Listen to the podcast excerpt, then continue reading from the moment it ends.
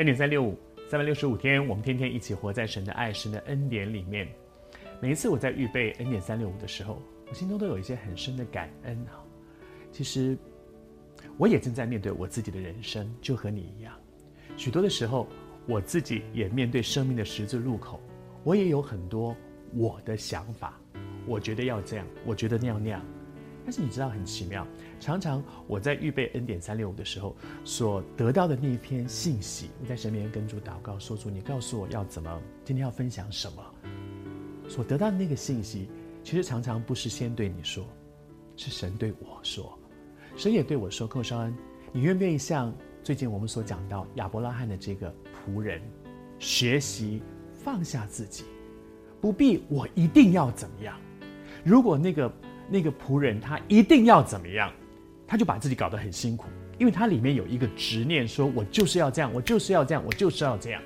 但是他相信，既然这是上帝要做的事，我尽了我的本分，把该说的、把该做的都说了、都做了，然后呢，就把结果交托给神。上帝，你看怎么好？我不必一定要怎么样，他就很轻松了。你知道圣经里面讲到耶稣。他的担子是轻省的，他的轭是容易的。他的担子很轻省，他并不是把一个很沉重的担子压在我们的肩膀上，让我们无力能够能够承担。不会的。可是你知道为什么很多的时候我们变得好沉重哦？是因为我们里面的坚持，我就一定要这样，我非要达到这样的结果。我自己也有这样的毛病，但是谢谢主，慢慢慢慢慢慢的学，学放手。学交给神，学跟主说：“我尽力了，把结果交托给你，能够成，感谢主；做不成，我也相信你的美意本是如此。”我为你祷告，试着我们一起来学这个功课，放手，交给神。我尽本分了，就把结果交托给神。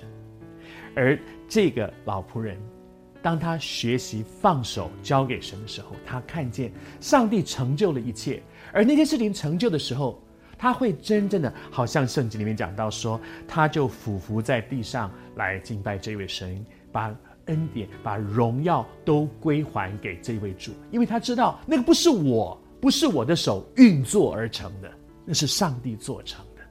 谢谢主，在老仆人身上你会发现哈，他每一步常常就是祷告，然后他是非常虔诚的趴在地上，向主用膝盖。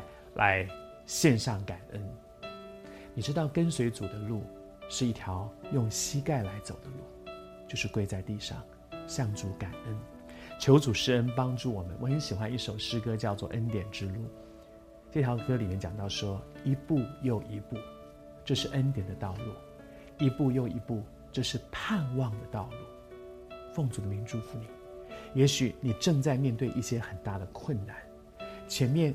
看不见光，但是你知道跟随主是每一步，每一步主的恩典够你用。祝福你，在这条跟随主的道路，看到恩典，经历恩典，不失去盼望。